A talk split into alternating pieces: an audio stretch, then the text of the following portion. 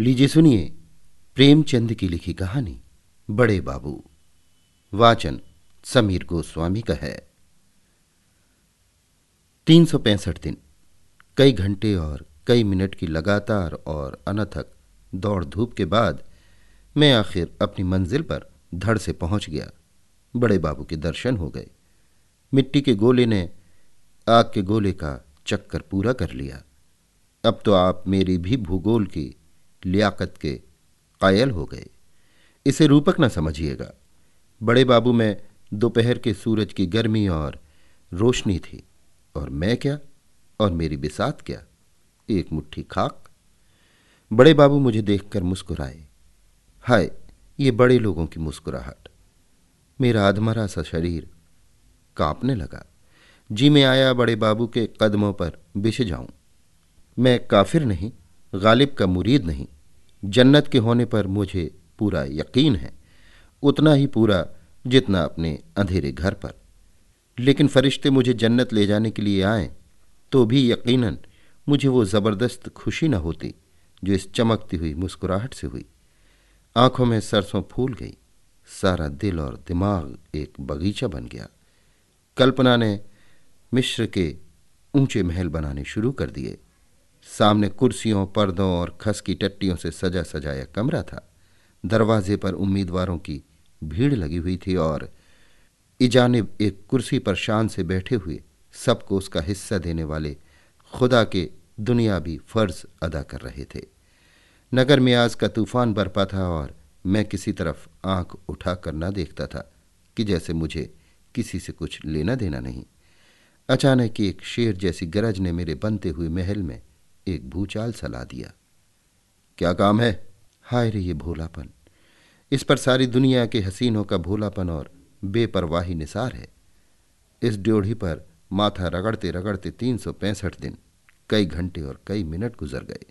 चौखट का पत्थर घिसकर ज़मीन से मिल गया। ईदू बिसाती की दुकान के आधे खिलौने और गोवर्धन हलवाई की आधी दुकान इसी ड्योढ़ी की भेंट चढ़ गई। और मुझसे आज सवाल होता है क्या काम है? मगर नहीं, ये मेरी ज़्यादती है, सरासर जुल्म, जो दिमाग बड़े बड़े मुल्की और माली तमद्दुनी मसलों में दिन रात लगा रहता है, जो दिमाग डॉक्यूमेंटों, सर्कुलरों, परवानों, हुक्मनामों, नक्शों वगैरह के बोझ से दबा जा रहा हो, उसके नज़दीक मुझ जैसे खाक के पुतले की हस्ती ही क्या?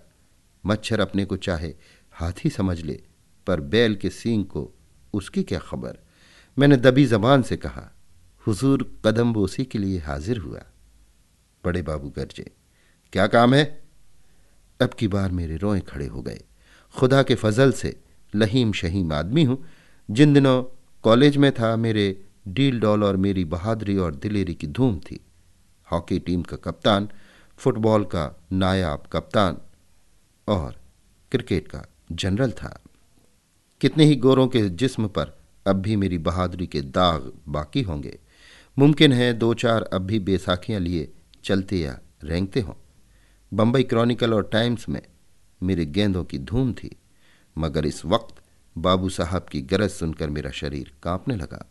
कांपते हुए बोला, हुजूर की कदम बोसी के लिए हाजिर हुआ। बड़े बाबू ने अपना स्लीपरदार पैर मेरी तरफ़ बढ़ाकर कहा, शौक से लीजिए, ये कदम हाजिर है। जितने बोसे चाहे लीजिए। बेहिसाब मामले हैं। मुझसे कसम ले लीजिए जो मैं गिनूं। जब तक आपका मुँह न थक जाए, लिए जाइए। मेरे लिए इससे बढ़कर खुशनसीबी का क्या मौका होगा? औरों को जो बात बड़े जब तब, बड़े संयम व्रत से मिलती है, वो मुझे बैठे बिठाए बगैर हर फिटकरी लगाए हासिल हो गई। वल्लाह, हूँ मैं भी खुशनसीब। आप अपने दोस्त, अहबाब, आत्मीय स्वजन जो हों, उन सबको लाएँ तो और भी अच्छा। मेरे यहाँ सब कुछ छूट है। हँसी के पर्दे में ये जो जुल्म बड़े बाबू कर रहे थे, उस पर शायद अपने दिल में उनको नाज हो।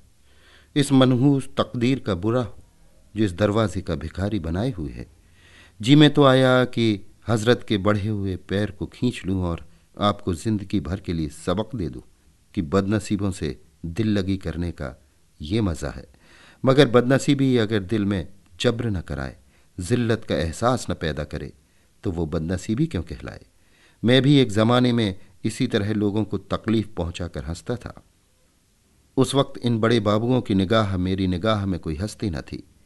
कितने ही बड़े बाबुओं को रुलाकर छोड़ दिया। कोई ऐसा प्रोफेसर न था जिसका चेहरा मेरी सूरत देखते ही पीला न पड़ जाता हो। हज़ार हज़ार रुपया पाने वाले प्रोफेसरों की मुझसे कोर दबती थी। ऐसे क्लर्कों को मैं समझता ही क्या था? लेकिन अब वो जमाना कहाँ? दिल में पछताया कि नाहक कदम बोसी का लफ्ज जबान पर लाया, मगर अपनी बात कहना ज़रूरी था। मैं पक्का इरादा करके आया था कि उस ड्योढ़ी से आज कुछ लेकर ही उठूँगा। मेरे धीरज और बड़े बाबू के इस तरह जानबूझकर अनजान बनने में रस्सा कशी थी। दबी जबान से बोला, हुजूर ग्रेजुएट हूँ। शुक्र है, हज़ार शुक्र हैं। बड़े बाबू हंसे, जैसे हाड़ी उबल पड़ी हो। वो गरज और वो करख्त आवाज़ न थी। मेरा माथा रगड़ना आखिर कहाँ तक असर न करता। शायद असर को मेरी दुआ से दुश्मनी नहीं, मेरे कान बड़ी बेकरारी से वे लफ्ज़ सुनने के लिए बेचैन हो रहे थे, जिनसे मेरी रूह को खुशी होगी। मगर आह, जितनी मायूसी इन कानों को हुई है, उतनी शायद पहाड़ खोदने वाले फरहाद को भी न हुई होगी। वो मुस्कुराहट न थी, मेरी तकदीर की हँसी थी। हुजूर ने फरमाया, बड़ी खुशी की बात है मुल्क और कौम के लिए इससे ज़्यादा खुशी की बात और क्या हो सकती है?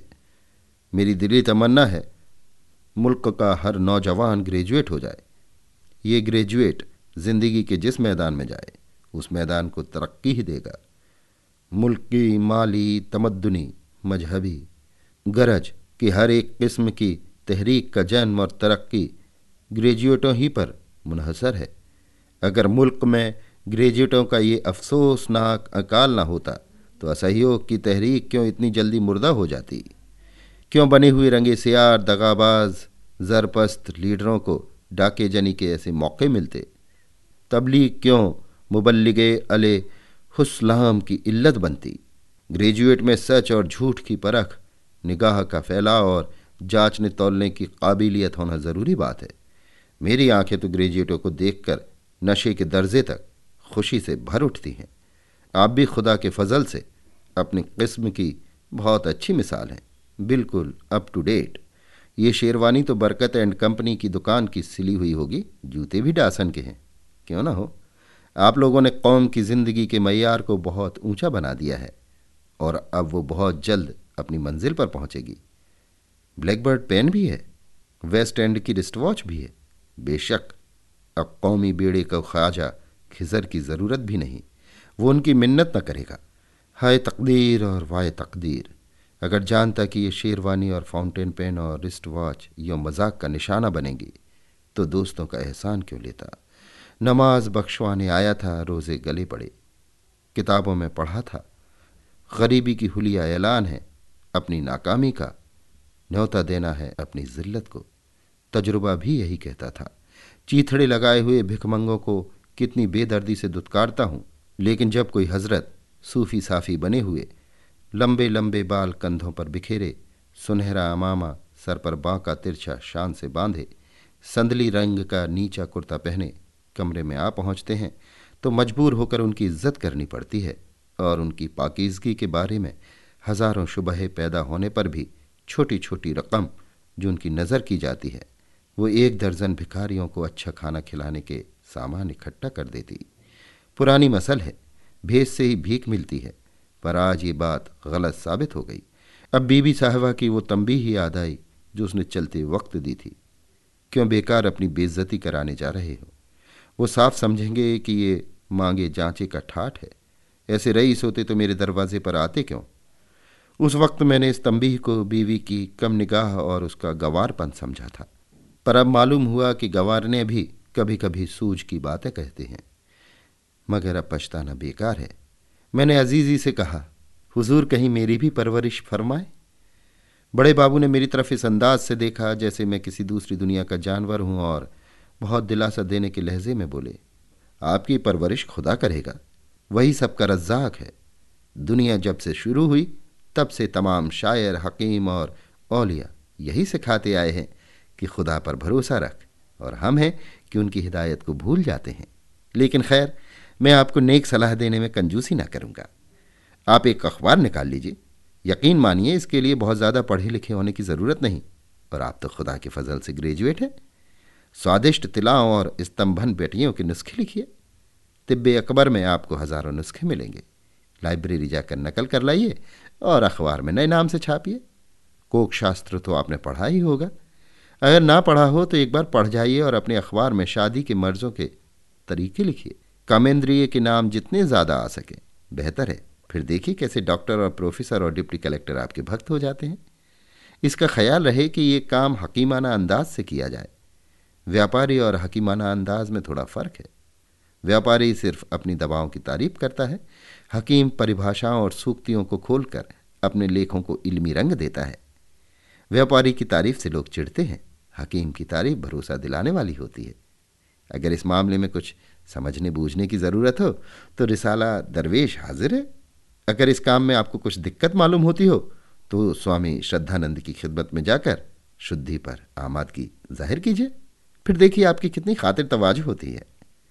इतना समझा देता हूँ कि शुद्धि के लिए फ़ौरन तैयार ना हो जाइएगा। पहले दिन दो चार हिंदू धर्म की किताबें मांग लाइएगा। एक हफ़्ते के बाद जाकर कुछ ऐतराज कीजिएगा। मगर ऐतराज ऐसे हों जिनका जवाब आसानी से दिया जा सके।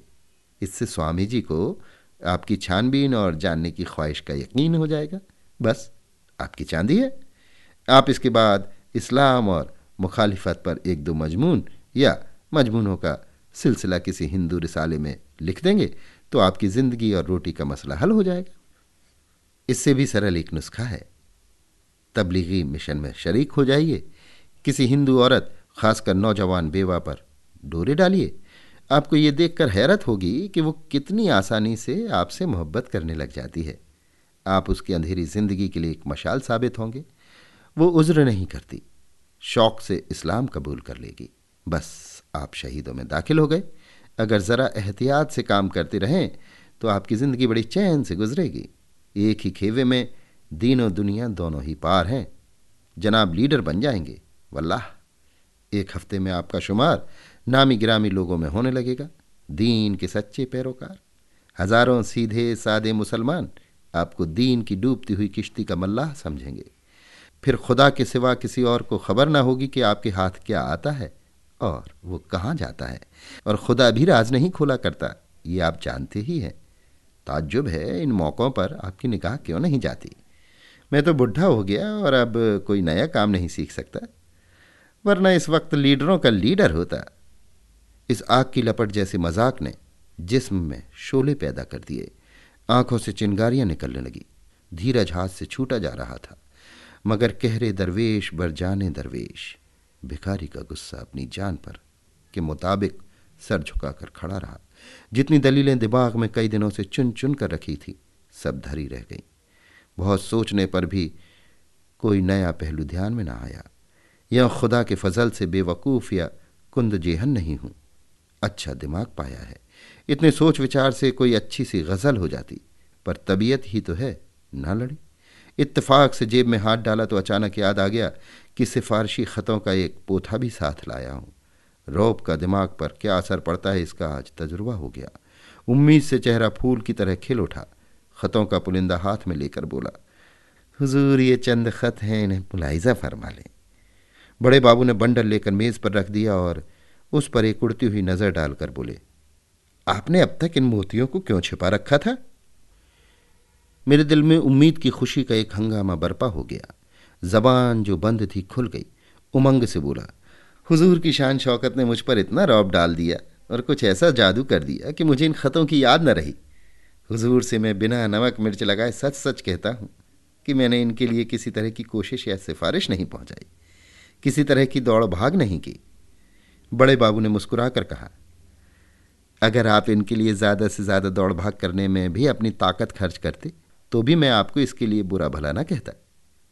आप बेशक बड़े खुशनसीब हैं कि ये नायाब चीज़ आपको बेमांग मिल गई। इसे ज़िंदगी के सफ़र का पासपोर्ट समझिए। वाह, आपको खुदा के फजल से एक से एक कद्रदान नसीब हुए। आप जहीन हैं, सीधे सच्चे हैं। बेलौस हैं, फरमा बरदार हैं। उफ, आपके गुणों की तो कोई इंतहा ही नहीं है। कसम खुदा की, आप में तो तमाम भीतरी और बाहरी कमाल भरे हुए हैं।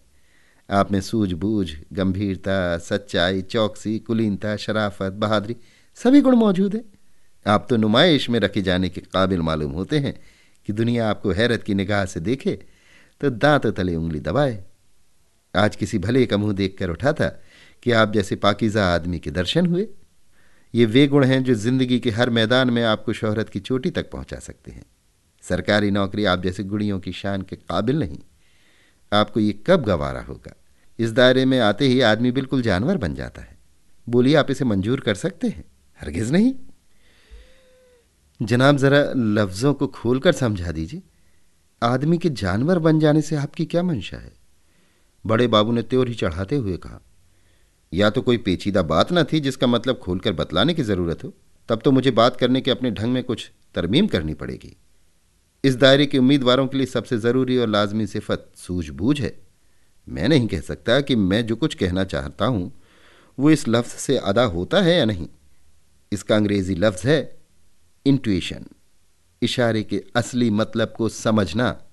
मसलन अगर सरकार बहादुर यानी हाकिम ज़िला को शिकायत हो कि आपके इलाके में इनकम टैक्स कम वसूल होता है तो आपका फ़र्ज़ है कि उसमें अंधाधुंध इजाफा करें, आमदनी की परवाह न करें।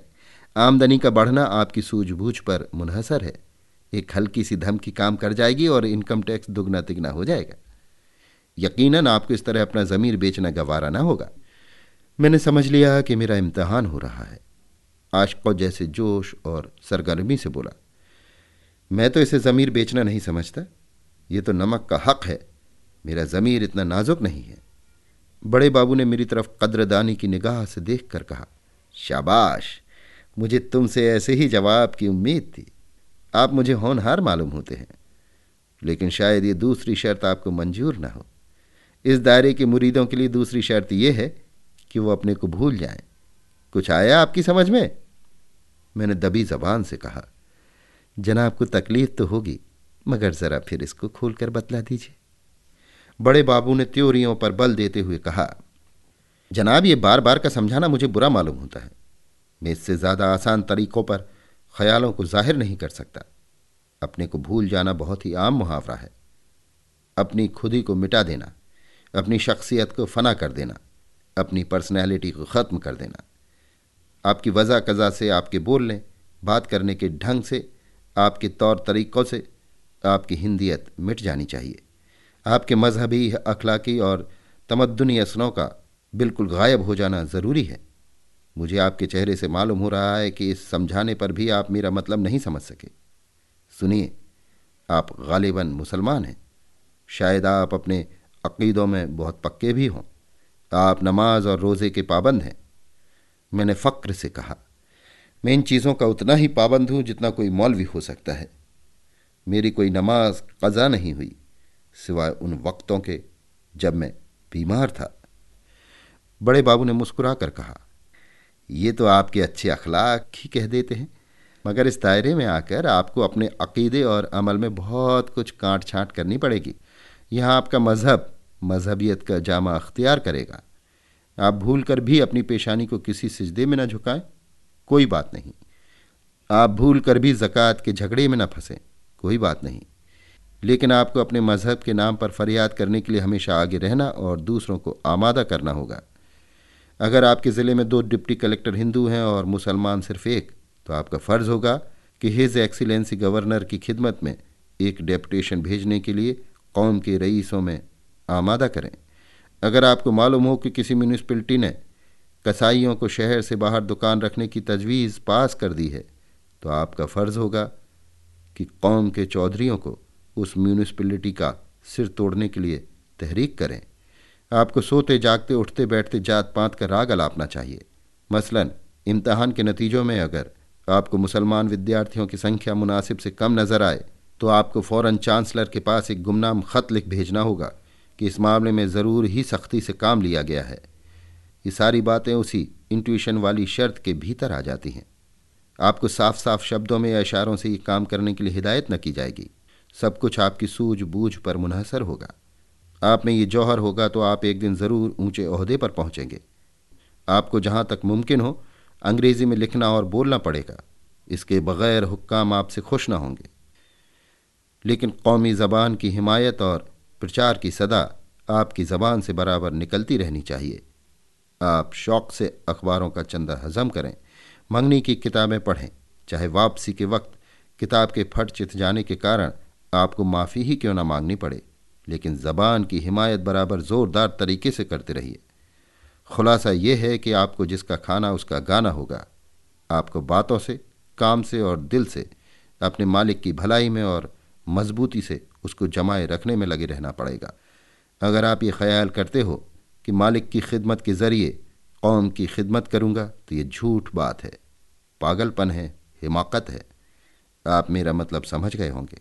फरमाइए, आप इस हद तक अपने को भूल सकते हैं? मुझे जवाब देने में ज़रा देर हुई। सच ये है कि मैं भी आदमी हूँ और बीसवीं सदी का आदमी हूँ। मैं बहुत जागा हुआ ना सही, मगर बिल्कुल सोया हुआ भी नहीं हूँ। मैं भी अपने मुल्क और कौम को बुलंदी पर देखना चाहता हूँ। मैंने तारीख पढ़ी है। और उससे इसी नतीजे पर पहुँचा हूँ कि मज़हब दुनिया में सिर्फ़ एक है और उसका नाम है दर्द। मज़हब की मौजूदा सूरत धड़ेबंदी के सिवा और कोई हैसियत नहीं रखती। खतने या चोटी से कोई बदल नहीं जाता। पूजा के लिए कलीसा, मस्जिद, मंदिर की मैं बिल्कुल ज़रूरत नहीं समझता। हाँ ये मानता हूँ कि घमंड और खुदगर्जी को दबाए रखने के लिए कुछ करना ज़रूरी है। इसलिए नहीं कि उससे मुझे जन्नत मिलेगी या मेरी मुक्ति होगी, बल्कि सिर्फ़ इसलिए कि मुझे दूसरों के हक छीनने से नफरत होगी। मुझमें खुद ही का खासा जुज मौजूद है। यूँ अपनी खुशी से कहिए तो आपकी जूतियाँ सीधी करूँ। लेकिन हुकूमत की बर्दाश्त नहीं। महकूम बनना शर्मनाक समझता हूँ। किसी गरीब को जुल्म का शिकार होते देखकर मेरे खून में गर्मी पैदा हो जाती है। किसी से दब कर रहने से मर जाना बेहतर समझता हूँ। लेकिन ख्याल हालात पर तो फतह नहीं पा सकता। रोज़ी फ़िक्र तो सबसे बड़ी। इतने दिनों के बाद बड़े बाबू की निगाहें करम को अपनी ओर मुड़ता देखकर मैं इसके सिवा कि अपना सिर झुका दूँ, दूसरा कर ही क्या सकता था। बोला जरा मेरी तरफ़ से भरोसा रखें। मालिक की खिदमत में अपनी तरफ़ से कुछ उठाना रखूँगा। गैरत को फना कर देना होगा। मंजूर, शराफत के जज्बों को उठाकर ताक पर रख देना होगा। मंजूर मुखबिरी करनी पड़ेगी। मंजूर। तो बिस्मिल्लाह, कल से आपका नाम उम्मीदवारों की फेहरिस्त में लिख दिया जाएगा। मैंने सोचा था कल से कोई जगह मिल जाएगी। इतनी जिल्लत कबूल करने के बाद रोज़ी की फ़िक्र से तो आज़ाद हो जाऊँगा। अब ये हकीकत खुली। बरबस मुँह से निकला। और जगह कब तक मिलेगी? बड़े बाबू हंसे। वो दिल दुखाने वाली हँसी जिसमें तोहिन का पहलू खास था। जनाब, मैं कोई ज्योतिषी नहीं कोई फ़कीर दरवेश नहीं। बेहतर इस सवाल का जवाब आप किसी औलिया से पूछें। दस्तरखान बिछा देना मेरा काम है। खाना आएगा और वो आपके हलक में जाएगा। ये पेशीन गोई मैं नहीं कर सकता। मैंने मायूसी के साथ कहा, मैं तो इससे बड़ी इनायत का मुंतजर था। बड़े बाबू कुर्सी से उठकर बोले, कसम खुदा की, आप परले दर्जे के कूड़ मगज आदमी हैं। आपके दिमाग में भूसा भरा है। दस्तरखान का आ जाना, आप कोई छोटी बात समझते हैं? इंतज़ार का मज़ा आपकी निगाह में कोई चीज़ ही नहीं। हालाँकि इंतज़ार में इंसान उम्रें गुजार सकता है। अमलों से आपका परिचय हो जाएगा। मामले बिठाने, सौदे पटाने के सुनहरे मौके हाथ आएँगे। हुक्काम के लड़के पढ़ाइएगा। अगर गंडे तावीज़ का फ़न सीख लीजिए तो आपके हक में बहुत मुफीद हो। कुछ हकीमी भी सीख लीजिए। अच्छे होशियार सुनारों से दोस्ती पैदा कीजिए, क्योंकि आपको उनसे अक्सर काम पड़ेगा। हुक्काम की औरतें आप ही के मार्फत अपनी ज़रूरतें पूरी कराएँगी। मगर इन सब लटकों से ज़्यादा कारगर एक और लटका है। अगर वो हुनर आप में है तो यकीनन आपके इंतज़ार की मुद्दत बहुत कुछ कम हो सकती है। आप बड़े बड़े हाकिमों के लिए तफरीह का सामान जुटा सकते हैं। बड़े बाबू मेरी तरफ़ कनखियों से देखकर मुस्कुराए। तफरीह के सामान से उनका क्या मतलब है, ये मैं ना समझ सका। मगर पूछते हुए भी डर लगता था कि कहीं बड़े बाबू बिगड़ न जाएँ और फिर मामला खराब हो जाए। एक बेचैनी की सी हालत में ज़मीन की तरफ़ ताकने लगा। बड़े बाबू ताड़ तो गए कि इसकी समझ में मेरी बात ना आई, लेकिन अब उनकी त्योरियों पर बल नहीं पड़े। न ही उनके लहजे ने हमदर्दी की झलक फरमाई। ये तो गैर मुमकिन है कि आपने बाज़ार की सैर न की हो, मैंने शर्माते हुए कहा। नहीं हुजूर, बंदा इस कूचे को बिल्कुल नहीं जानता। बड़े बाबू तो आपको इस कूचे की खाक छाननी पड़ेगी। हाकिम भी आँख कान रखते हैं। दिन भर की दिमागी थकन के बाद स्वभावतः रात को उनकी तबीयत तफरीह की तरफ़ झुकती है। अगर आप उनके लिए आँखों को अच्छा लगने वाले रूप और कानों को भाने वाले संगीत का इंतज़ाम सस्ते दामों कर सकते हैं या कर सकें तो मैंने किसी कदर तेज होकर कहा, आपका कहने का मतलब यह है कि मुझे रूप की मंडी की दलाली करनी पड़ेगी। बड़े बाबू तो आप तेज क्यों होते हैं? अगर अब तक इतनी छोटी सी बात आप नहीं समझे तो ये मेरा कसूर है आपकी अक्ल का। मेरे जिस्म में आग लग गई। जी में आया कि बड़े बाबू को जुजुत्सु के दो चार हाथ दिखाऊँ, मगर घर की बेसरो सामानी का ख्याल आ गया। बीवी की इंतज़ार करती हुई आँखें और बच्चों की भूखी सूरतें याद आ गईं। जिल्लत का एक दरिया हलक से नीचे ढकेलते हुए बोला, जी नहीं, मैं तेज नहीं हुआ था। ऐसी बेअदबी मुझसे नहीं हो सकती। आँखों में आँसू भरकर। ज़रूरत ने मेरी गहरत को मिटा दिया है। आप मेरा नाम उम्मीदवारों में दर्ज कर लें। हालात मुझसे जो कुछ कराएँगे, वो सब करूँगा और मरते दम तक आपका एहसान मंद रहूँगा। अभी आप सुन रहे थे प्रेमचंद की लिखी कहानी, बड़े बाबू, वाचन समीर गोस्वामी का था।